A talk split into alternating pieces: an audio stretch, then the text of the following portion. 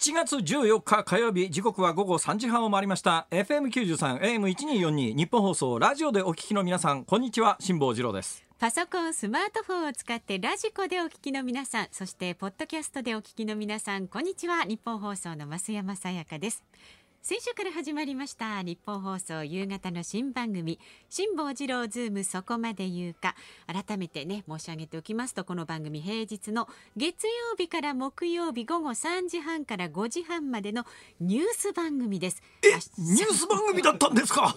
そうなんです。嘘。ニュースに関してあの飯田君があちゃこちゃ言う番組だと思ってましたけど 違う。んですか？ニュース番組あそうですか。あんのそういう意味で言うとね、まあワイドショーなんかでは絶対やらないネタを一つだけ冒頭にと思いますけれども、はい。あの知ってはいたんですよ。知ってはいたんです、というのはもう6月中にですね EU は原則として EU 全体としては各国の後細かい判断になるけれども、ええ。外国からの観光客を受け入れますよって話があったじゃないですか、ええ。ところが今日本のワイドショーなんか見てるとあの GoTo キャンペーンがどうなんだと、まあ大体あのネガティブなトーンでやってるとこ多いですよね,、ええそうですね。GoTo キャンペーンは GoTo ヘルキャンペーン GoTo ヘル。地獄に落ちろっていう、ね、えー多分ね、えー死ぬのが怖い人たちは当然そう思いますよね。そう思いますよね。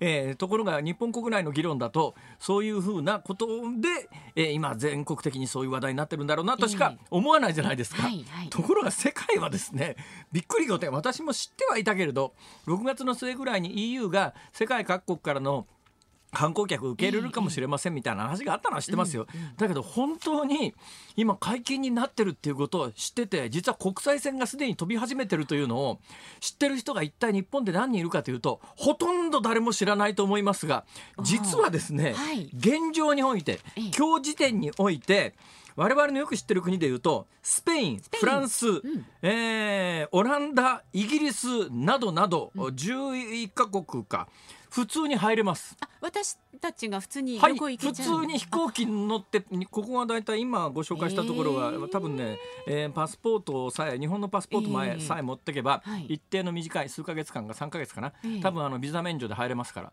だから今我々はイギリスにイギリスやスペインにスッとフランスにスッと行くとはい。空港にそのままススッと入れるって何の制限もないです。無制限。あそうなんですヨーロッパでも例えばですね、えードイツあたりはその PCR 検査のうんはい。なんとかみたいないろいろ要請だから同じ EU でも国によって今対応が変わってるんですよ。うん。であの EU だからなんとなくみんな一つかなと思うとですねええやっぱり国境線はあるわけで、えーついこの間までこの新型コロナの騒動前まではあの基本的に EU 各国間の行き来は自由っていう感じだったじゃないですか。はい。うんうん。ところがまあこの新型コロナの影響で各国こう国境線の管理を結構厳しくしてですね、はい。だから同じヨーロッパでもドイツあたりだとこれ日本人が行った時に空港で止められる可能性があるっていうか止められます。はい。だけどイギリスだったらストンと入れるし、まあ、イギリスは今 EU から離脱しちゃいましたけど、スペインフランスでもスッと入れる。だけどね入れるっちゅうだって飛行機飛んでんのかと思うじゃないですか。はいはい。これも仰天です。これも独自に調べました。はい。独自にサブディレクターのなべちゃんがうん。今調べてくれたところによると、例えば JAL 日本航空、はい。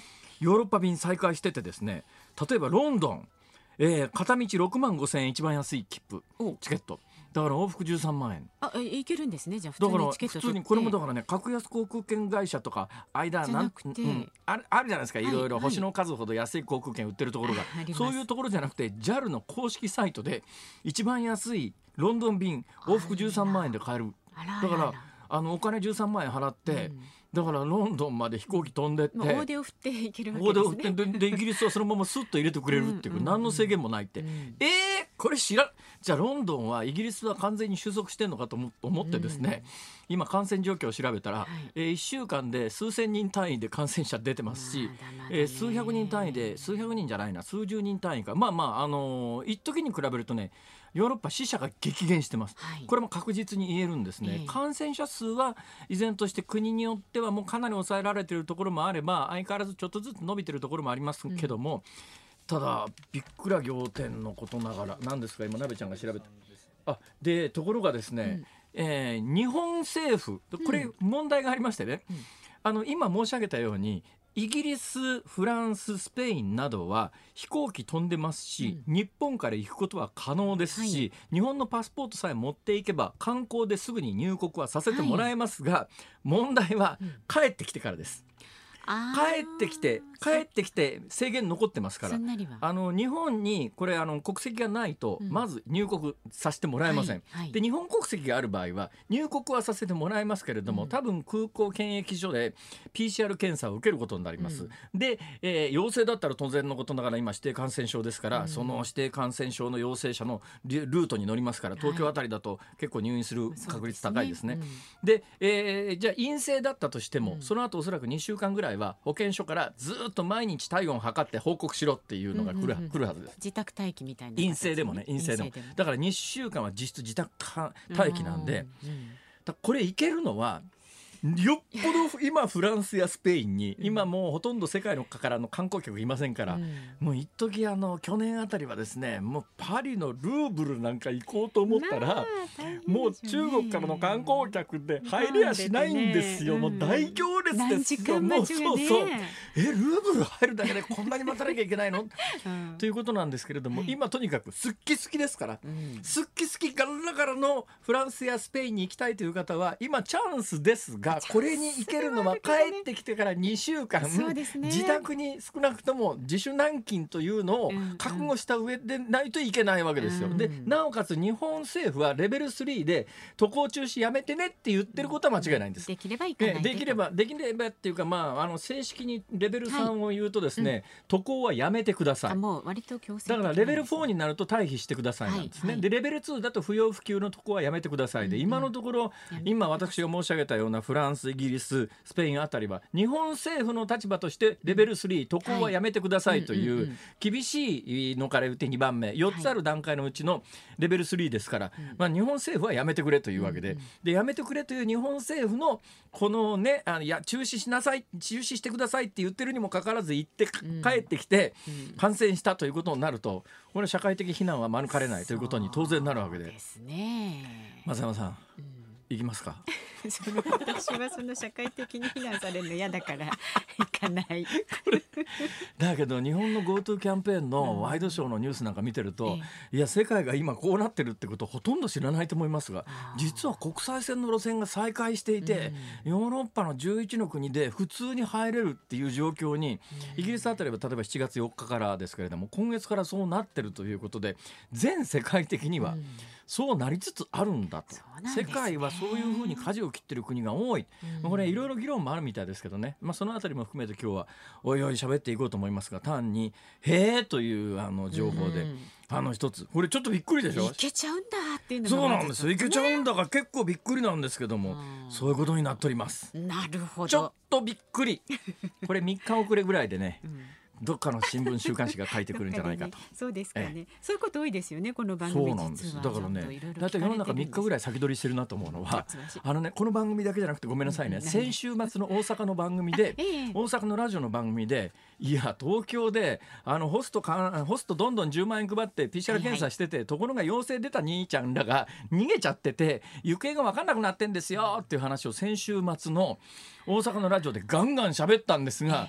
今日あたりになってやっと出てきて何日遅れてんだよっていうびっくりだよ本当に。確かに。まあ、はい。今日はということでこの番組を聞いていただくと、はい。えー3日ぐらいは先取りで、うん。あのまあ、場合によったら1週間ぐらいは世の中に先行して、うん。あの世界の動きを察知することができます。ちょっと自慢できちゃったわけですね。そういうことです。場合によったら5年遅れみたいなこともあるかもしれません。そろそろ落差大きいですえけど、今頃その話してるみたいな。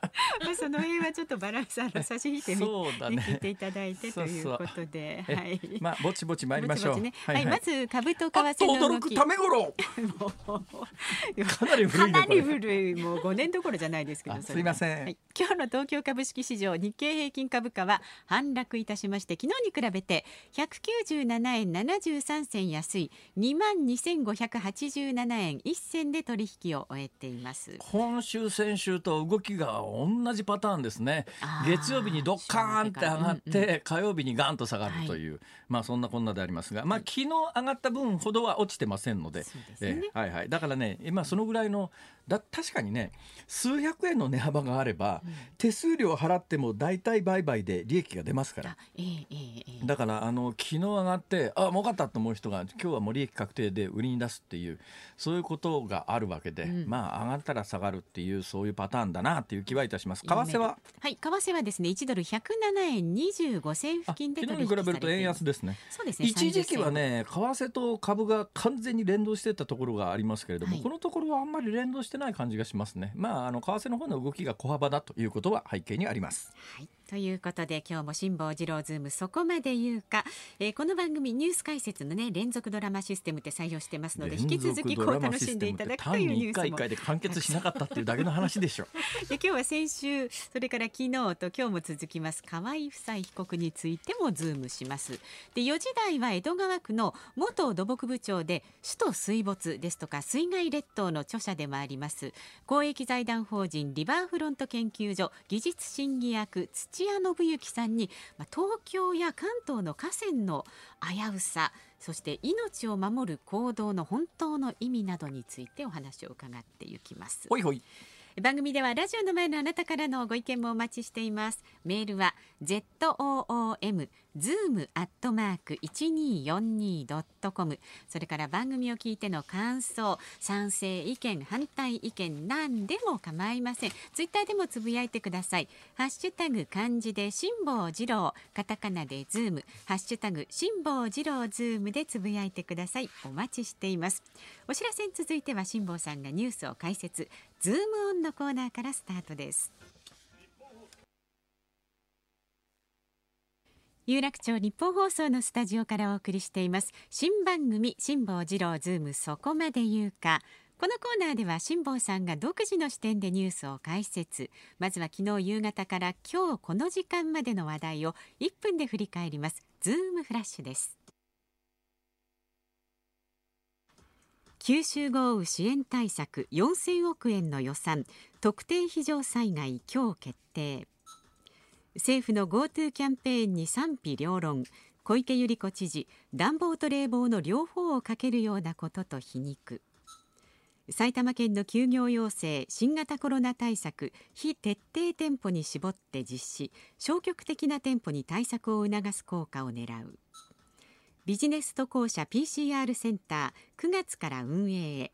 出国前 PCR は1日3000人規模に。2日に関東地方上空で観測された隕石の正体が明らかに習志野市のマンションに落下し習志野隕石と命名。小池百合子知事のこの表現にはね、ちょっと若干脱帽というかですね私はあの GoTo キャンペーンに関してね GoTo キャンペーンに関して私もそんなにネガティブじゃないんですけれども、先週土曜日の「ウェイクアッププラス」というあの報道番組ありますよね、あの中でこれを紹介した時にまあその前後でえー別のあの方向性の話題もやってたんででそれと合わせてこれをやるに関して、いやあるコメンテーターに「いやこれアクセルとブレーキ両方踏むようなもんですよね」っていう表現をしたんですよ。アクセルとブレーキを両方踏むって言い方はよくあるんですよ。ところが小池さんは 暖房と冷房の両方をかけるとこの表現も初めて聞きました。でにこれなんで暖房と冷房の両方をかけるって言ったかというと、うん文脈的にですね、えー菅官房長官の対応をね、うん菅官房長官は政府としては GoTo キャンペーンは続けますっていうところの,、えーあの今回の今起きてる問題は東京問題だみたいなことを北海道で言ったっていうところがポイントですよ。なるほど。だから気温が非常に重要なわけで その発想で暖房と冷房っていう言葉を使う小池さんこれね私めったに小池さんを褒めることはないですけど これはアクセルとブレーキの両方をかけると言わずに暖房と冷房の両方をかけるこの表現は私初めて聞きましたね。な。かなかな発想。ねこれ私ねそれからずっと考えてるんですよ。お類似の表現は他にないかとなんかあり思ってますかね。ちょっと番組終わるまでになべちゃんが3つほど考えますから。なべちゃんって誰よ？だそうですよ、はい。まあいろいろね、えーいうことで、えーそれからですね、えーあその隕石の話ですね。習志野隕隕石ですか。この習志野隕石に関しては、はい。ちょっともうここのニュースとニュースの狭間のコーナーみたいなところでは喋りきれないぐらいネタがあるんで。これちょっと喋り出す。昨日あの5聞きたいけど。時台にですねうん。宇宙の話をしましたよね。宇宙の話しましたよね、はい。あの時にいやこれしたかったんですよこの隕石の話を。ところが昨日時間全くなくて隕石の話までいけなかったんですが、はいはい今日改めて今日ね、うん。5時台は隕石で攻めてみようあ、とご時代隕石で攻めますか？わかりましえた。今何になってますか予定は？いいいですよ。え？もう辛坊さんの思うままにこの番組進んで、今のところ GoTo はキャンペーンかなとこれ。はね GoTo キャンペーンですか？GoTo キャンペーンの話もあ両方行こう両方。両方両方ね。ね両方、はい。い、や隕石はですね、これ皆さんあのずっと聞いといた方がいいですよ。もしかするとね、一攫千金の大チャンスかもしれません。そんなこと言っちゃっていいんですか？本当？いや今ね、この番組で捜索隊出そうかっていう話になってますから。奈良市の捜索隊。奈良市の隕石捜索隊。どっ。かのワイドショーとかで行かないかな。あーね。あれね発見されてる2個だけとはとても思えないんですよ。結論から言うと。であの2個ね落ちてるやつの写真が昨日新聞に出てたんです、あねうん。の写真見たらあ、絶対他にもある。私は直感したんです。なんでわかる。断面の形状と断面の色合いからこの話は5時台にします。でおそらくね他にもあるはず。で隕石ってものすごく貴重なんです。日本で隕石で確認されてるやつは、まあ、歴史的にね人類発祥から今まで、ええ。隕石っていっぱい山ほど落ちてますけれども落ちたばっかりのほやほやの隕石ってそうないんですよ。確実にこれは隕石だっていうのを分析でわかるのはあの宇宙船みたいなやつを浴びてると、はい。隕石の成分が変わってくるのね。で落ちたばっかりの隕石はその成分を調べることによってそれが本当に落ちたばかりの隕石かどうかの確認ができるんですがところが日数が経つとね、うん。その成分がどんどんなくなっていくんです。えー。早く見つけないとじゃないですそういうことでか。す。なんて顔してるんですか。だからだから今この番組で奈良市の隕石ね発掘隊みたいのを編成してすごい前のめもりすごい貴重。なんです。だから確実に日本に落ちたこれは隕石だということが確認されてるのは私の知る限り50個あるかないかぐらいだと思いますよ。そのぐらい貴重なんです。だからねまあ、こういうものを売買するような私はべきものではないとは思いますがや、そうでしょう。思いますがや。もしかすると見つけたら 一攫千金なんつってい。うような情報をですね はい。今日5時台に詳しくお伝えしようかなと考えております。さあじゃあ時間もなくなっちゃいますんでね今日この時間。ぼちぼち参りましょう、はい、たっぷりと特集するニュースはこちらです。衝撃河井克行被告亀井静香氏秘書にも300万円大規模買収事件の闇続編。こちら先週そして昨日に引き続きまして連ドラ方式のニュースになっておりますけれども去年の夏の参議院選挙をめぐる買収事件で起訴された河井克行被告が亀井静香元金融担当大臣の秘書にも300万円を渡していた疑いがあることが分かりました。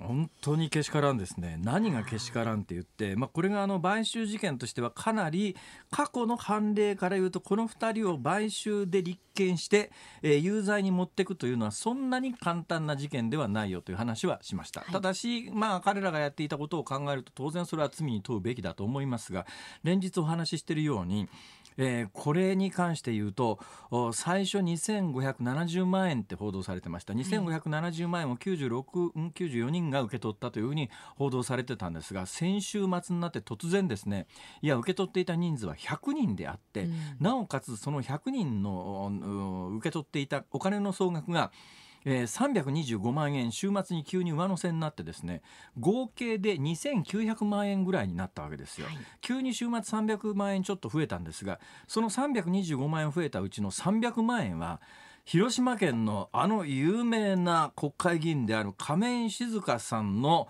元公設秘書に渡っていたと。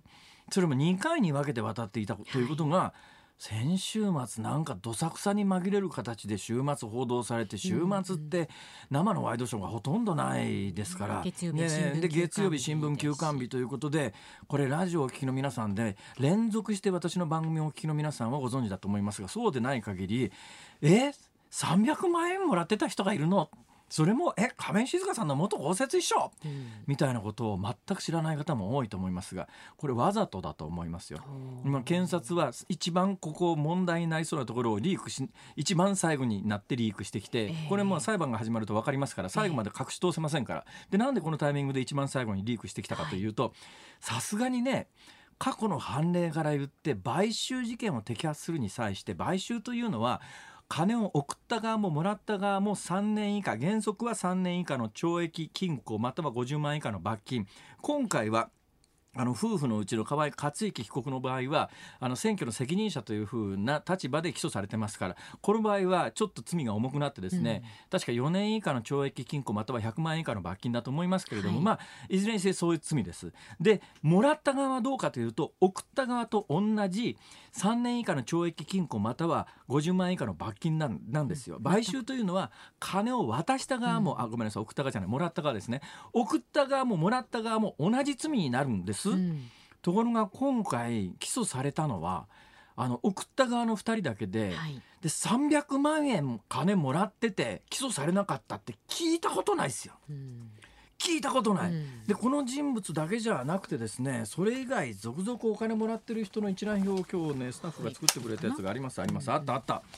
びっくりだよ。ある市長っていうかもうこれも名前が出てるな。これ手元の三原市長か、はい、天満っていう三原市長は150万円二人の秘密と言われ預かった。このね証言の理由がね。なんだ秋高田市議の、うん、えー、青原さんという人は10万円受け取った。はい。えー、なんて言ってるかというと封筒の中身を確認せずに燃やした。えー、燃やしますか？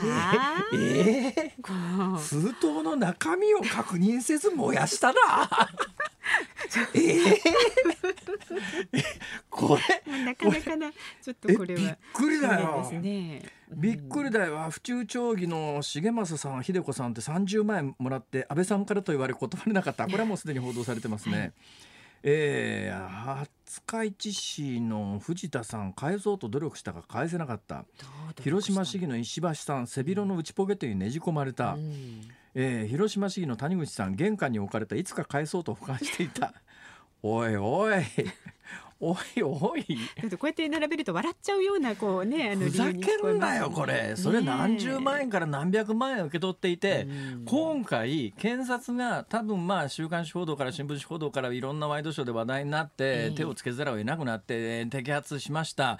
おそらく今回お金をばらまいた先のリストというのを、えー、河合被告の、まあ、事務所かなんかから押収したんだと思いますね、それをもとに検察は一人一人受け取った側と人人間を呼んで受け取っただろう。受け取っただろう。な？受け取ったって言えよ。それも買収されたって言えよ。これ買収立証するのがすごい難しい案件。そうまで言わないと思いますよ。まあ心の中でね。今は検察官の心の中の叫びでした。言えよな。とにかくまあもらったって言えよ。買収だって言ってくれよと。ね？そしたらな？起訴しないから。ね正直に言え。はい。受け取りました。でも僕は封筒の中身を確認せずに燃やしました。おい。おいほいで受け取った側の100人あの亀井静香さんの元の公設秘書300万円。これね秘書が受け取ったとは私は常識的には思えないよね。秘書が受け取った後どっかにまた別に流れてると思います。結論として言えるのはこの金のばらまきは成功してるわけだから全くの新人議員で事前の下馬評で言うともう一人の自民党は絶対当選確実なもう歴戦のつわものとねこん、まあ、聞いたこともないようなって言うと申し訳ないけれどもこの河合案里被告で全く新人が出てきた人間が互角どころか当選したのが案里被告だからこの金ばらまいた効果は確実にあるということですよ。ね、それでそれが1年ぐらい経って検察がそういう事情で調べに入ったお前もらったよなって言うまで誰一人として言ってなかったわけで。つまりそのぐらいの金を地方の議員は国会議員から受け取ることに関して何の疑問もなく普通に受け取ってて問題になったからいやもも燃やしましたっていう。それがでも、ね、これがまかり通るんなら日本の買収なんかなくならないだろう。日本の地方政治の構造は変わらないだろう。ひどいよねこれ。だからその検察官の腹一つでこいつとこいつは犯罪者こいつとこいつとこいつはあのあの言う通りに喋ってくれるんだったら犯罪者にしないっていうそれがね公式に認められる司法取引っていうのは最近できましたけど、その制度と関係ないんですよ。これは昔からやられてる手法でつまり起訴するかどうかの権限が全部検察官に集中してますから、だからある意味神だよね。でいや裁判があるじゃないかっていう人いるかもしれませんけれども日本では検察官が起訴したら99%以上有罪ですからもう起訴イコール有罪。起訴しなかったら無罪方面だから誰を犯罪者にするかの全権は検察官が握っている。そんな中で今回金を受け取った100人が起訴されなかった。今後5万10万じゃ買収事件これ立件するのは相当困難になるよ、うん。それじゃ地方政界どんどん悪くなるばっかりだろう、こんなこと放置していいのかってこれ以上言うと、えー私今日の代わりに立ち小便で多分検挙されることになると思いまますず立ち小便しないでください。はいズームオンこの後4時台にもお送りします。そうか。うんそう。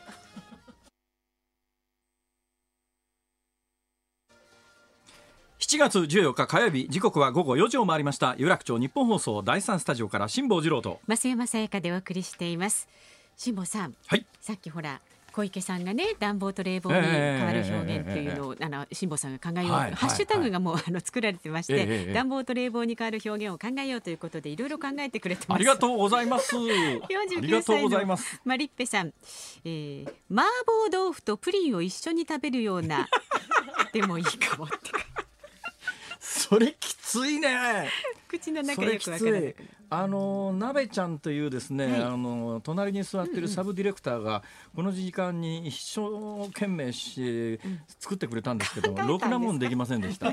あの塩と砂糖を一緒に使うとかそれは使うだろう料理では。使うそれからね こちらの方はねなおさんはいなありがとうございます。なおのさんかな？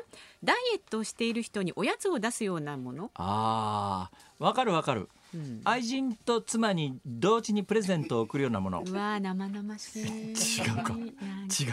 あれ？それは両立するよね。そうそしたらさっき両ねいやあの小池さんにしてはね、はい暖房と冷房は素晴らしいってあの表現はって言ったら横からあのツッコミが入ってですね「下さんそんなことありませんよ。冷房と暖房はね同時につけられませんからね」そう考えて1台しかエアコンがなかったらそうだなと。確かにそうだけどうっかりしてこの季節もうなくなりましたけど、シーズン初めてですね、うんなんかこうあーえー除湿かけたいなとか冷房かけたいなとかって思って、はい。エアコンパッとつけたんだけど、なんか妙妙に暑くなってきてですね。あれ？あれおかしいな。エアコン壊れたかなと思ったら暖房と冷房間違ってつけてるってことありませんあかあれシーズンインで必ずやりますよねあれ。まあそんな方にはね今日のラジオリビング聞いていただきたいんですけど も、すごいね使いやすいリモコンがついている。あの？エアコンご紹介しますんでね。い。後ほど楽しみにしよう。えー楽しみになさっていてください。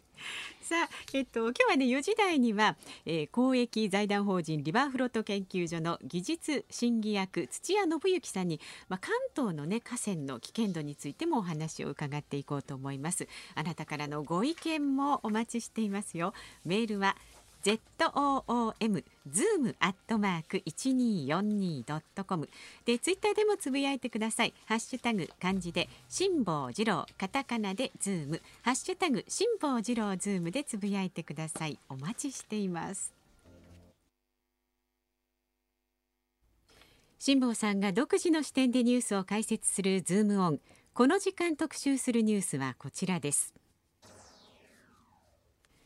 連日各地で豪雨関東地方の河川の危険度は？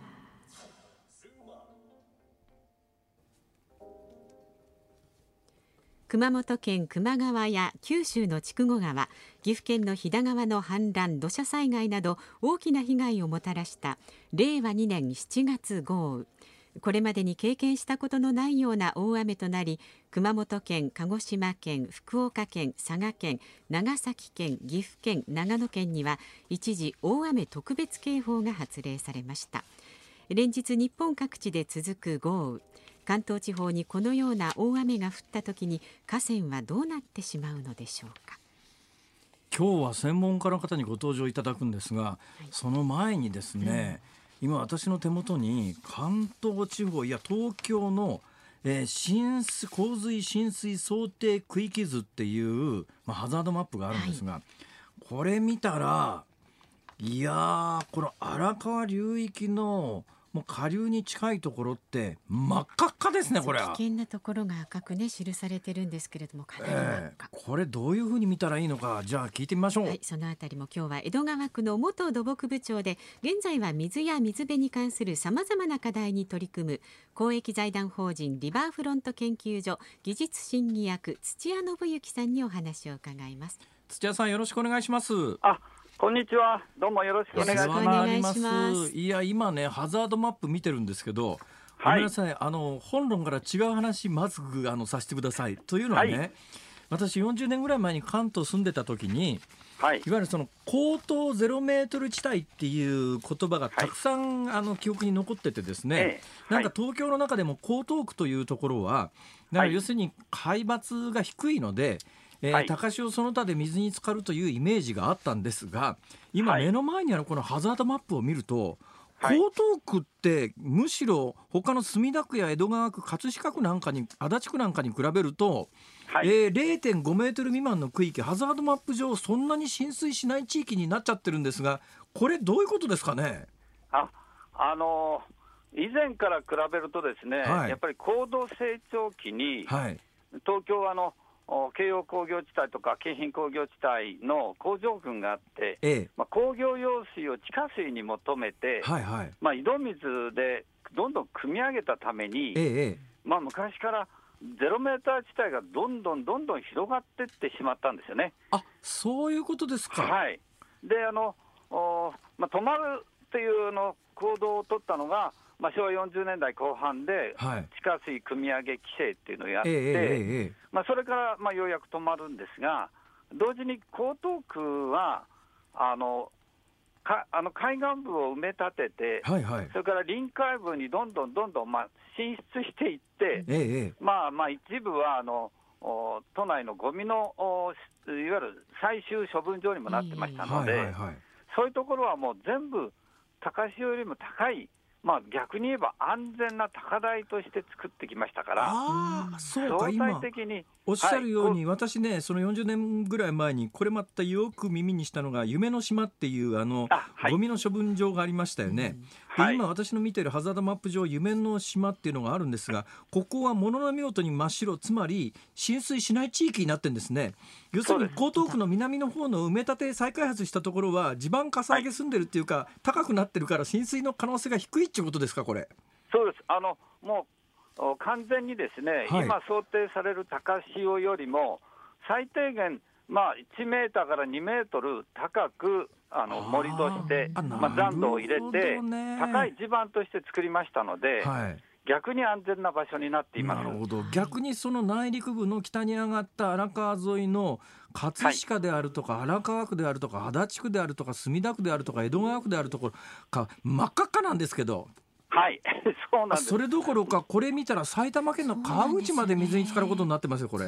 そうです。もうあの高潮が来ると、えあ埼玉県の、まあ、あ草加、越谷、あ三郷、吉川のあたりまでえええ高潮が上がっていきます。あらまあこれだけど住んでらっしゃる方ってこのハザードマップってどのぐらい見てらっしゃるもんですかね？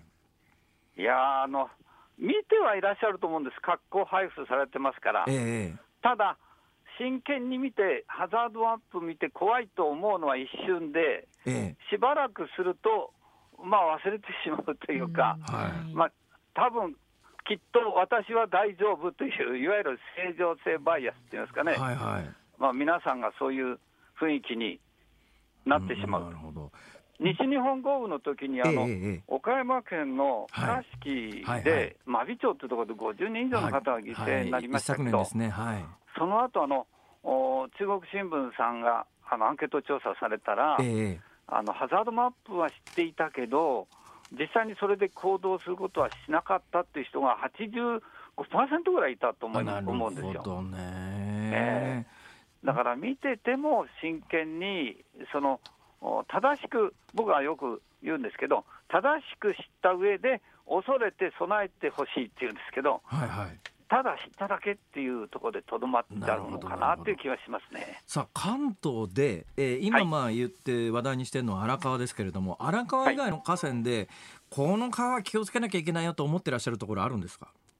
荒川はあの残念ながらですね実はあの、えー昭和22年にカスリン台風っていうのが関東地方を襲って、ええその時に初めて、あのもう川の整備だけではとても治水対策できないっていうんで、はい。上流はダムで、中流は遊水地を作って、下流は放水路とか河川を整備してっていう、その上中下流の役割分担論ができたんですねなるほ。ど。なるほど。はい。で、荒川はとりあえず上流群のダム群は出来上がったんですが、ええ下流の、おーまあ、堤防の整備がですね、はまだ70%ぐらいしか終わってないんですよ。ええい いつ終わるんですか、それ？いや、これがですね、もう公共投資がずっと制限されて、まあ、実は荒川だけではなくて、はい。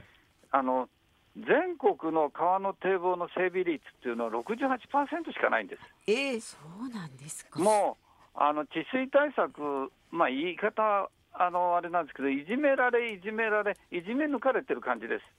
ダムは反対されるし、堤防の整備は反対されるし、そういうことで、今、ここになってきて、そういうことが、まあ、ちょっと自然のお猛威のですね、しっぺ返しを受けてるっていう感じなんですよね。ただね、あのそれに関して言うと、まあ、やっぱりねあの、常識的に整備しなきゃいけないものは整備しなきゃいけないと思うんですが、ただはい。一方で、一方で、これだけ雨の降り方がとんでもないことになってくると、想定してこれぐらいの高さの堤防を作っときゃなんとかなるだろうっていうような高さっていうのをはい、決めることができるのかっていう気もするんですが、どうなんですか？おっしゃる通りですね。あのはっきり言って、えもう堤防の高さを、まあ、いわゆる想定してですねえ、はい計画高さって決めて整備するのは、ええもう限界が来ちゃってると。えでそこであの実は荒川っていう堤防は下流の,、あのお20キロぐらいのところですけども、えもう堤防の高さで対抗するのは無理だから、はい。まあ、壊れない堤防にしよう、なるほど。それがあのいわゆるスーパー堤防っていうはいはいはいはい。事業ですけど、はい。あのもうお将来、どこまで雨が降って、どこまで川の水位が上がるか分かんないけど、え。どんな場合でも壊れないことで、まあ、大規模なその被害を防ぎたいっていうことで、せめて再下流は丈夫にしようっていうのが、実はあの大阪の淀川や大和川、はまはあえー、と関東地方だと、この江戸川、荒川、ね多摩川で、まあ、一応進められてるごくごくはあの短くなったんですが、いわゆるゼロメートル地帯の堤防だけは壊したら、あーすぐに命が失われるっていう危険性があるというふうに、まあ、一応考えられています。向性としてはもうじゃあそれを超えるような雨が降い降って一水とか越水とかって言いますけれども堤防を越えて水が来る分にはもうこれどうしようもないけれどもせめて壊れないようにしとこうっていうことですか？ほ方針としては。そうです今のところですね、なるほどね。まさにこれが国力の限界ってことですね。ああそうなった時にはとなると、はい堤防が壊れなくても想定以上の雨が降ったら、えーはい支えきれずにやっぱり溢れることはあるっていうことですな。そうです、そうです。これそうなった時にこはいのハザードマップで見ると、私が見るとこの葛飾から荒川に至るところの淀川沿いって水深が5メートル以上になってるんですが5メートルだとこれ木造家屋2階でも命ないですねこれ。いや、そうです、そうです。あのそのハザードマップ、まあ、丁寧に見るとですね、え実は江東区の亀戸あたりは10メートル、え10メートル？はい、え東砂とか墨田区の立花とかですね、はいはい。7メートル、ええええー葛飾区、江戸川区の一部はやはり7メートル50センチぐらいっていうふうになってます。それじゃあもう2階建ての民家では全く屋上があっても対応できないですねそれは。いや、もう無理ですね。どうなんですか？こういうあたりってその2階建ての民家のようなものもたくさんある地域なんですか？足立、葛飾、江戸川は、あいわゆるコンクリートのマンションやオフィスビルよりも圧倒的にいわゆる木造家屋の多い地域で、はだからあのお実はこの江東5区って言いますけど、ええ足立、葛飾、江戸川、はい。墨田、あはい。あ江東区で、まあえ日本で初めてですけど、え行政会をまたいで、5区が共同でハザードマップを作って、えそこに暮らしている方々は250万人いらっしゃるんですが、い。250もういざ万人と、はい、はいざとなったらもう逃げるしかないということで、えっと、250万人を24時間前までに、ええ。あらかじめ事前に広域に避難させるっていう、江東5区ハザードマップっていうのを作ったんです、はあ昨年。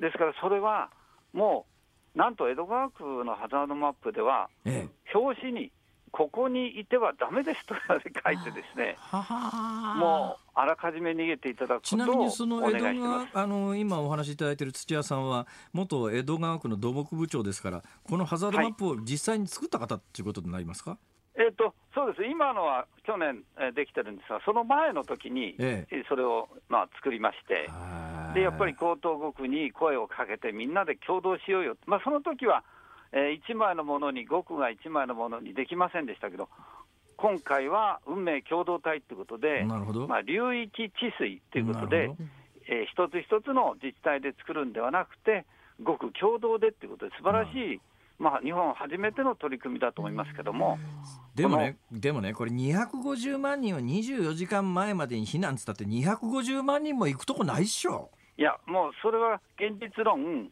あの警鐘を鳴らす意味で、まずはあのお願いしてるんですが、まあ、昨年の台風19号の時に、ええ現実的にはあのそれが取り取り組むことができずに、はい。今、皆さん、見直しを図ってますが、ええ。まあ、そこではやはり、えーそれぞれの地域内に、まあ、命山って言いますかね、はい。少しでも高いえー場所を作って、ええそこに逃げましょうということで、まあ、いわゆるその命山計画とかあの高台まちづくり計画っていうのを今、一生懸命作成しているところです。まあ、高さ10メートルの山でもあったら避難できるということですよね。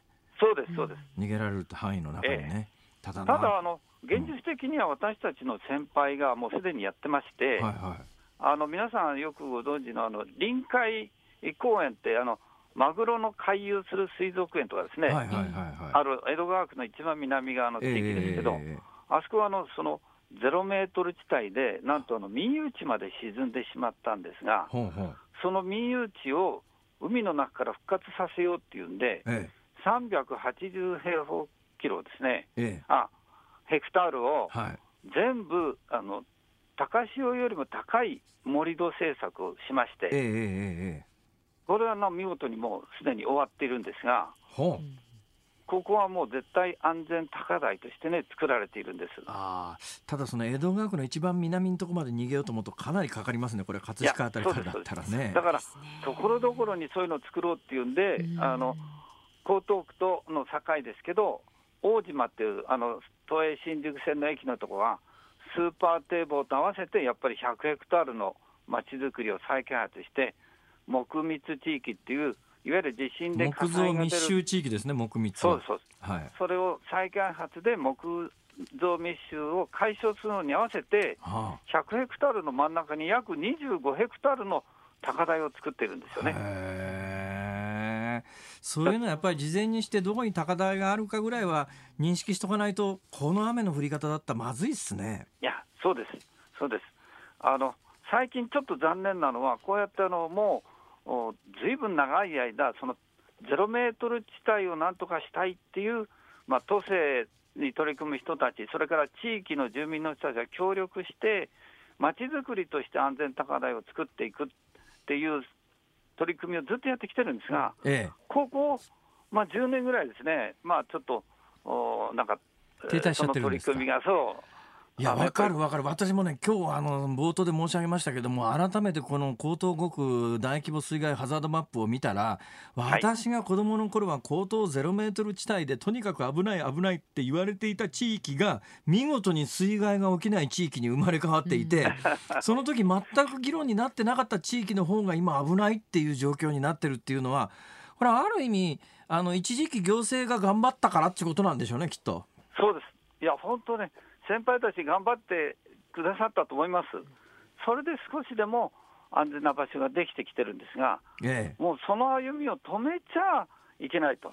次の孫やこの世代にどういう東京を引き渡すかっていうのは、今を生きてる私たちの責任だと思うんですね。ええどうなんですかね？ま荒川以外にね東京周辺って多摩川があり相模川があり利根川があり鬼怒川がありといろいろあるじゃないですか。それぞれの川の状況ってどうなんですかね、えっとまあ、残念ながら、利根川も先ほど言ったそのお上流、下流、中流のはい。それぞれの役割分担で、利根川は去年、あのヤンバダムってさ盛んに話題になった。あもうあの、ねね、コンクリートから人へってあの民主党政権時代に、い、っぺんやめるっつって結局作ることになったやつですね。そうですそうです、はいはい。のちょうど去年の10月1日に完成して、えそれであの15日に台風19号が来てえ、はい。それで、えー、とほぼですね、ほぼ空っぽに近い状態だったんで、雨水を貯めることができたのあーなでる、ほど。助かったっていうことですか、ええ間に合ったって感じですかね、えーと利根川水系、助かったんですが、そのえ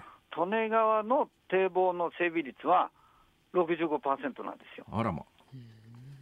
いやだから本当に総合政策として、ええ治水対策をどうするか、まあ、もちろん地震対策どうするかっていうことも含めてですね、はい。もう都市政策として、この危ない場所に暮らし続けるなら、どうするか、もしダメだったら、まあ、はっきり言って集団移転ということも視野に入れなきゃいけないところまで来てるかなと思いますね。まあ、きっとそうなんだろうと思いますね。あの、じえーで大雨だけじゃなくて、やっぱりこの地域で先ほど250万人お住まいになってて、なおかつ木造の密集家屋が続いているということになると、直下型地震で建物に火がついたりなんかすると何が起きるかって容易に想定ができますもんね、これ。そうです、そうです。まあ、現実的にあの明治の新しい近代土木が入るまでは、あの全国、その治水って尽力でやるしかなかったので、え一度あの高度になって人の命が失われた場所は、もう二度と住むなよ、あ津波が来たらここから下には住んじゃいけないよはいはい。っていうのが、まあ、えー石碑になったり、それから意味語とかですね、意味書とかって言ってえ、はい。まあ、いわゆるき嫌われる言葉遣いをわざとして、はいはい。そこには住んじゃいけないっていうシグナあルを、の例の広島の広島岡山の水害広島の水害の時にもともとの地名には蛇がついていてここはあの危険な地域だと分かってた地域が町名変更で綺麗な住宅地の名前になってて、それが分からなくなってたって話がありましたよね。そうです、そうです。似たようなことが東京でも起きてるってことですか？そうです。だから東京の中にもたくさんそういう場所ありまして、その足立区なんかは、皿沼だとか、港北だとか、熊野木だとか、あの江戸川区なんかでも一之江水江とかですね、水にちなむ場所はたくさんあります。あこういうのをやっぱりあの意味を知って、後世の人に伝えていかないと、え。やっぱり、えーそこに住むなら安全に、まあ、もし無理なら、やっぱり移転するってことも、お実際には国の政策としては用意されていて、まあ、防災集団移転事業っていうんですけど、ーはい。まあえーまあ、いわゆるその危ない場所は少しでもどいてほしいということですよねそ。うですね。いや今日は本当にあの勉強になりました。私もあのね、えー週の半分大阪から東京に来て、まあもともと私東京に住んでたとは言いながらよく分かってないこともたくさんありますんで、あのすっごい勉強になりました。あの最後はい一言になりますけれども、ぜひ言っときたいことあれば。あのもうぜひですね、私だけは大丈夫とかっていう、その正常性バイアス、これはやっぱり見直していただいて、ええぜひですね、えーと、自分のことは自分で恐れて、えー正しくう対処する、それから行政は現場で考えて、みんなで、えー総合行政としてやらなきゃいけないってことをやっぱり、もうセクショナリズムを排除してやらないと対応できないってことも、政治行政の責任かなというふうに思います。なるほど。ありがとうございました。どうもありがとうございました、お世話になりました。公益財団法人リバーフロント研究所技術審議役土屋信之さんにお話を伺いましたで土屋さんご著書がございまして文春新書から首都水没水害列島が発売中です気になる方はぜひチェックしてください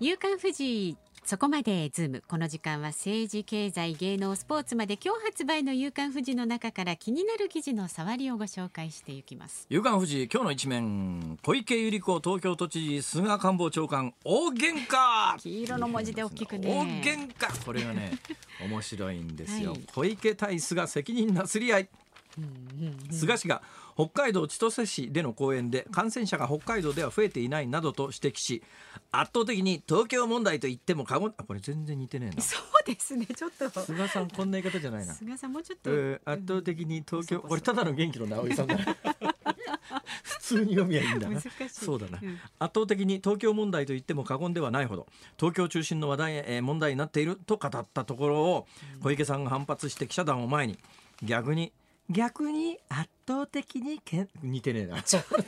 似てないな。逆に圧倒的に検査数が多いのが東京だと反発した上で、えー GoTo キャンペーンのお観光割引を22日に始めることに触れ冷房と暖房の両方をかけることにどう対応すればいいのか整合性を取るのは国の問題だなどと皮肉った、とい。うことでねこの問題がねものすごいコンパクトに分かりやすく書かれてますんでですね。これ必読ですね、は必読といえば私気になったのが11面に出ている緊急連載コロナも重症化糖尿病は万病のもとっていう。ええ出てこれでね私知らなかったんですが、はいはいまあ、あの糖尿病には1型と2型がありますね、はい。これはまあ有名な話です、うん。1型っていうのは割とあの突然何もなくなっちゃうっていうかうん。生まれつきになっちゃうとかってんでずっとインシュリンが出ないんで、はい。インシュリン続けなきゃいけない、まあ、阪神のピッチャーでも有名な選手でこの病気の人いますけれどもそうじゃなくて生活習慣病で起きる2型糖尿病っていうのがあるんですが、私ねずーっと人間ドックでね境界型糖尿病って言われ続けてきて辛坊さん気をつけないと糖尿病になりますよって言われてたんですが。そうなんですか言われてたんですが、この記事によると日本人で2型糖尿病とリスク増加がリスク増加が関係しているのは大腸がん肝臓がん膵臓がん。つまり糖尿病って糖尿病だけの問題じゃなくてまさに万病のもとで今言った大腸がん肝臓がん膵臓がんの、えーきっかけになる可能性があると。うんうん。だから注意しなきゃいけない、えー肝臓や大腸などではがんの目のような細胞が日々生じています。免疫で排除していますが2型糖尿病で高インスリン血症になると免疫で排除する以上にがん細胞の増殖が進む可能性がある。ということでえー糖尿病生活習慣病の糖尿病が、あこういう病気だったんだっていうのをね改めて今日の記事すごくよくまとまっててうん。これ気をつけなくっちゃいけないなと。これ今日「夕刊富士」読んだんだ命拾いっていう方け結構いらっしゃると思いますよしっ。かりとちょっと気になる方は目を通してください、ね。ちなみにその11面をひっくり返したところに出てくるのがあれ見たような顔だなと思ったらうん飯田君だった。このお顔はなかなかこれでもはつらつとしてる感じこれいつ撮ったのこの写真？いつですかね。50年ぐらい前に撮った写真じゃないかこれ そうかもしれませんね。飯田君、そこまで一体何歳なんだ彼は 謎ですよ。永遠の謎だなはい、このコラムも合わせてお読みになってください。夕刊富士の気になる記事を紹介するそこまでズームでした。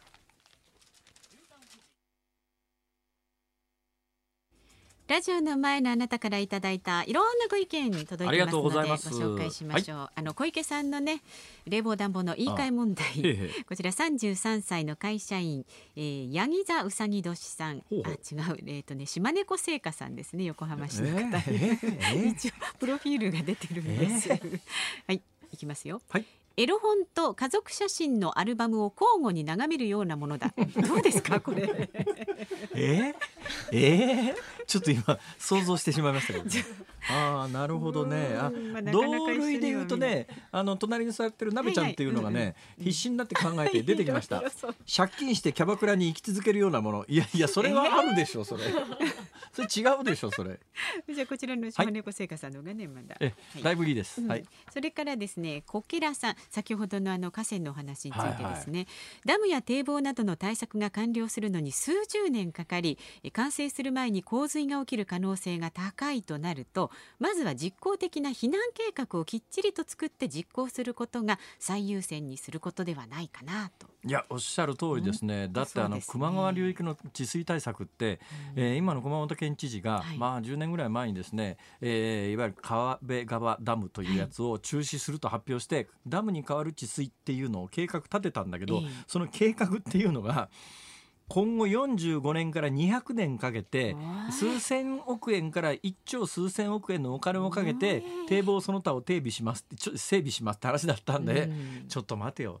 今から45年以上先で1兆円これ何にもしませんって言ってるのと一緒だからな。うん。だからもうそんなことを言ってるよりも、えーいわゆる高齢者施設のように自力で逃げられないような人がいる施設は高台まず真っ先に移転するとかですね。うん。極端なことを言うやゴンボート括弧に配るとかですよ、うんうんうん極端ですけどもね。でもそえーれだけでもきっと救えますいよね。やいやいやいや、まあ、あの命救う。うために何するのかというので、お金かからない方法、うんうんうん大してかからないその1兆円考えなんていう予算を立てて、あの堤防のことを考えるんだったら、それはもっと安くてリアルで命助ける方法はいくらでもありますからね、はい大体その今後100年というみたいなことになるとその時代に人がそこに住んでるのかっていう根本問題まであるわけで確かに。ちょっともうできることからやっていこうよと本当にそう思います。さあまだまだあなたからのねご意見お待ちしております。メールはこちらまで。z o o m zoom アットマーク一二四二ドットコム。ツイッターでもつぶやいてください。ハッシュタグ辛坊治郎ズームでつぶやいてください。ご意見お待ちしています。7月14日火曜日時刻は午後5時を回りました。辛坊治郎です。日本放送の増山さやかです日本放送夕方のニュース番組新番組ですよ。辛坊治郎ズームそこまで言うか先週からお送りしています、はい2週目に突入しましたけれども。いかがでしょう辛坊さん。ごえ感想は？そうですね。昨日よりね、ずいぶん体調がいいです。昨日やっぱりね週の初めって 辛いっすよね。ままあまあ月曜日週はね。2日ぐらいが一番元気かな。えじゃあもうあと下り坂ってことですか？下り坂言わないように。はい。わかりません。明日のことは明日のことですから。そうですよはいそうですよ。え大丈夫今日はねあの気合い入れてですね、うん。えー素敵な T シャツ着てきてますから。あそっからじゃあ行きましょうか。まずその T シャツの話ね。あいや別にあのどっちことないんです。たまたま今日あのねどの T シャツ着てこうかなと思って最初に手にしたやつがはい。洗濯したはずなのにんシミが取れてなくということがうんあの分かりましてですねはいはい。そのシミのついた T シャツをそのまま着ていくか。うん。それとももう一遍これ洗濯して落ちるか落ちないかをね確かめてから来るか迷った末 結論出てですえねえ今日は今日はやめようと。あ今日はあの別のやつにしようと。うんうんうん。このシミのついてるやつは明日着ようと。し明日着るんですか？明日来て明日帰ってきて洗おうと。ああなるほどね、はい。週末にえーということで手ににした T シャツがあの、ローリング・ストーンズの T シャツという、はいはいこのローリング・ストーンズの T シャツっていうともうあの舌ビって出すねねローリング・ストーンズの、うん。えーですからもう今日はもうリクエスト曲はローリング・ストーンズに決まってるじゃないですか。行きますか、はい。い、っぱい名曲ありますけど。ローリング・ストーンズの名曲の中でですか、うん。ちなみにローリング・ストーンズってどういうイメージかというとですね、同じ時期にビートルズと割とね近い時期なんですよ。うんでまああの日本ではあの良家の子女のおお宅ではですね大体、どっち転んでも不良の音楽だと。ロック自体がそう言われた中でも、ね。その中でもどっちかっていうとビートルズの方が品がいいんですね。はい。ローリング・ストーンズの方がどっちかっていうと不良っぽいイメージという。そうですね。いろいろ曲ありますが本気トンク本気トンクウーマンかなんか言ってみます？お行きますかあじゃあご準備の方。じゃあお願いします。はい、それからですね私も気になってるんですがこれメールいただいてます。愛知県のゆらゆらさん。49歳男性の方。辛坊さん昨日アキナちゃんを怒らせた話をしていましたがあ。あ切り切りトンポになってしまって気になっています。いやこれがねこれどこまで言っていいのかわからないと思います。多分ね今ならね週刊誌ネタになってると思うんですがあのー中森明菜さんが優先放送大賞新人賞をはい。受賞されて、で12月だと思うんですけど私の記憶では確かね妹さんかなんかの結婚式の会場に中継のカメラを入れて東京だと思うんですがええ東京で中森明菜さんの妹さんの結婚式の会場にはい。明菜さんがいらっしゃってそこで歌うっていう話なんですが私がちょっとした不祥事をしでかして明菜さんがおっこりになってですねもうなんかもうぐもう大変だったんです。よっぽどのことです私が悪いんです。だから妹さんの結婚式ぶち壊しちゃ申し訳ないなと思ったんですがあでガッと頭に血が上られた明菜さんが怒られたんだけど、はい。であのその後うわこれで結婚式むちゃくちゃになったら俺のせいだとか思ったんですが、うんそこで明菜さんがスッとこう引いたんですよ。まあ。それで怒った相手にはい。実はこれいろいろありまして私の不祥事なんだけど、うん。別の人の失敗に見えるような不祥事だったんですよ。見せたんじゃないんです。か違うんです。そう見えちゃうような不祥事だったんでこの話長いんですがここがポイントなんですが、うんうん。ここちょっとねマニアックなんでこれ時間かかるんで、また後日お話をいたしますが な何が言いたいかというとあ明菜さんはその後でその怒った相手にスーッと料理をどうぞぞって言って。かっこいいじゃいやかっないですかこいいんですよ中森明菜素敵だなと。うん元は俺が悪いのに。何をやらかしたかはまた後日ちょっとこれみんな気になりますよね。おそうですね。わかりました番組が続く限りははいつかは喋りま引きす続き聞いていてください。どっかで喋りますのでね。はい、あなたもご意見お寄せください。もう賛成意見反対意見何でも結構です。誹謗中傷ウェルカム また言ってる。はい。メールの方は z o o m zoom アットマーク一二四二ドットコム。ツイッターハッシュタグ辛坊治郎ズームでつぶやいてください。そうなんですよ私のツイッターですね、私はモットーとしておりまして、ええ何書いていただいてもブロックしませんから、まあ、言論の自由がありますから、うんうんもう好きに書いていただいて結構ですから、時々反論なさったりね。いやいやもう基本的に IP アドレスを調べてですね もう各個撃破で 訴えてやるぞみたいな。ほら逆にあの訴えられるようなことはしないでください。じゃねえだろそれじゃあって。そうですよ。そうですよ。すいません。はい、お待ちしています。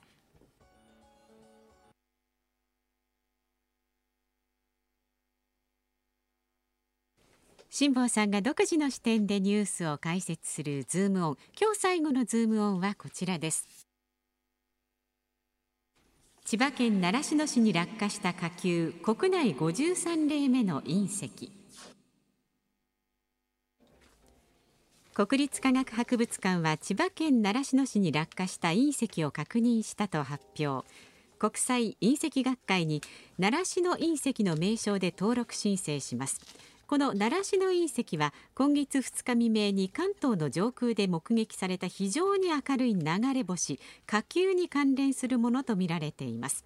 国内の隕石の落下が確認されたのは2018年の愛知県小牧市の小牧隕石以来53例目です。2つの破片はそれぞれ重さ 60g と 70g できれいに合わさる部分があり1つの隕石が割れたものとみられています。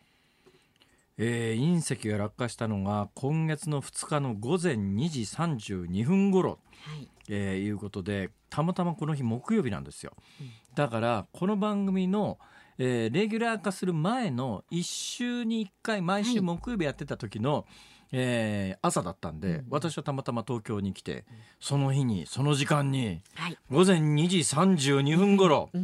すっかり寝ておりました 寝てたんじゃないですか？完全に寝ておりました。でもほら音を聞いたっていう方も結構あね聞こえました私は寝てた。我々みんな寝ていたということですがす。ごい音がした。どうも音はですねどのタイミングでしたのかよくわからないんですけれども、うんまあ、常識的には当時衝撃波だろうと言われてたんですよ。はい。まあ、音速超えるとですね衝撃波っていうのが生じますからドーンっていうそれで音がしたんじゃないのっていう説があったんですが、うん今日ぐらいになってきていやどうもなんか割れた時の音じゃねえかとかですね なんか爆発に近い割れ方したんじゃないのとかいろんなこと言われてるんですが、えーその後いろんな人が調べたらえーあの日にですねそもそも長習志野市の女性がマンション2階の自宅でガーンという大きな音を聞いたと。朝になって女性が玄関前の共用廊下に石の破片があることを発見。で今月4日にも共用廊下の下にある中庭で2つ目の破片を見つけて科学博物館が調べていたところこれは間違いなくあの時落ちた。落ちたばかりの隕石だと。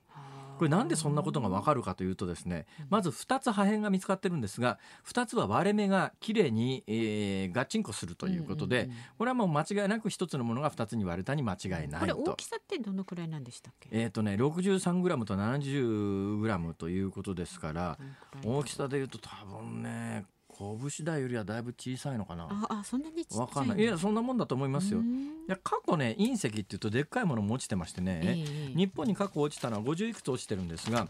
えー一覧表を今手元にあるやつを見ますとですね、うん。えー、1837年って天保時代かよって話ですが 新潟県燕市に落ちたのは31キロもある。これはすごい隕石だな。あ最近でも大きいやつで言うとあ、えー、1986年に国分寺いいい国分寺隕石ってだけど落ちたのは香川県の高松および坂出らしいですけどもこれ11キロ11キロの隕石って相当でかい、ね。あとはですね、えー何グラムというレベルですけれどもね、うん。まあまあそんなこんななんですけれども、うんうんいやその隕石2つがですね、はい。だから今回はその63グラムと70グラムということなんですがあ2つ合わせた時の幅が約5センチ。だ拳よりだいぶ小さいですね、はい。うんうんうんでいずれも放射性物質のマンガン52などが検出されたと。このマンガン52というものは、うんえー宇宙空間で浴びた宇宙線により、えー生じて放射能の強さが半分になるまでの時間半減期が約5.5日ということは、5.5日で半分になるということは、えー11日で4分の1になって、うん。えー16.5日で8分の1になるとかそういうことなんで、もう何ヶ月も何年も経つとゼロになっちゃうんですよ。ああ、わからなくなっね。だからこれがまずあの検出されたということはあ宇宙から降ってきたばっかりなんだろうなとでその場所の状況もあの時に火球っていう火の玉が空こう夜中に降った時に、大体観測場所からしして落ちた場所はこの辺じゃないのって言われてたのが千葉県の習志野桜とかその辺だったんで、はい。で同じ時間帯にそれを聞いたという女性なんで間違いなく。だけどこれね、その2つをつなげた5センチぐらいの物体が写真出てるんですけれども、全体が真っ黒じゃなくて一部が真っ黒でそうじゃなくて、明らかに改めてなんか削ったような綺麗なところもあるわけですよ、はい。だからおそらくね、2つじゃなくてもっとたくさん割れてると思う。黒いのはあの高熱で落下してきた時に焦げた感じで黒くなってるんだと思うんで、この黒くなっていないところはまた別の破片がきっとあるはずなんですよ。そのへこんでるところの白い部う分は、ん、多分あと何個か破片はあるはずなんで隕石ってうん。100g あたり1万円から10万円で売買されてる。あ大して値段しねえな。あ でも売買されてるんですね。俺探しに行ったら交通費の方が高くな 諦めたようです。以上ズームオンでした。お送りしているのはローリングストーンズで Honky Tonk Women でありますが、思い出しますわ。あれいつ頃だったかな？15年ぐらい前かな、ええ。横浜アリーナでねあのローリングストーンズ見に行ったことがあるんですけれども。しかし元気ですね、もうね結構なお年ですもんね、えー全然関係ないですけどなんかクイーンズクイーン聞きたくなったあこ ここから明関連して。日クイーンかな。あもう決めちゃいますか。明日クイーンにしよう。よく考えておいてください、まあそんなこございます。はいさあこの後はですね日本放送草野さんと松本さんの健康あるあるワンダホーを挟みまして日本放送ショーアップナイター今夜は松田スタジアムから広島対巨人戦お送りいたします。で明日の朝6時からは飯田浩二の OK 工事アップお送りします。明日のコメンテーターはジャーナリストの佐々木俊尚さん。西日本の豪雨被害最新情報。そして大阪府と東京都のコロナ対策の行方などについて特集します。さらにはですね我がこの辛坊治郎ズームそこまで言うかは明日はですねええあのひげの隊長こと前外務、えー副大臣のはいはい。佐藤正久さん、ああ陸上自衛隊のはい。ね、えー佐藤さん電話何度かあありがたいですね。本当にね今ほら防衛白書出ましたから、ええ。ええこの防衛白書でやっぱりやっぱり中国どうすんだって話がすごいクローズアップされてますからね。そのあたり中心にちょっと聞いてみようかなと考えております。はい、よろしくお願いいたします。さあ、三十秒ぐらい時間ありますけど、あ思いのそうですか。丈をえいいですよ。思いの丈を30秒しゃべる、実はですね 何？中森明菜さんになんで怒られたかなんですけれども。何ヒントは？ヒントですか、音声関係です。私ね当時あの駆け出しのアナウンサーだったから、まあ、今でも出来悪いですけど当時もっと出来悪くてですねあの三木沢さんにこういうふうにしてくださいねって言われたことが守れなかったんです。気になるけど、またゆっくり 辛坊治郎ズーム。ここまでのお相手は辛坊治郎と。増山さやかでした。明日も聞いてちょうだい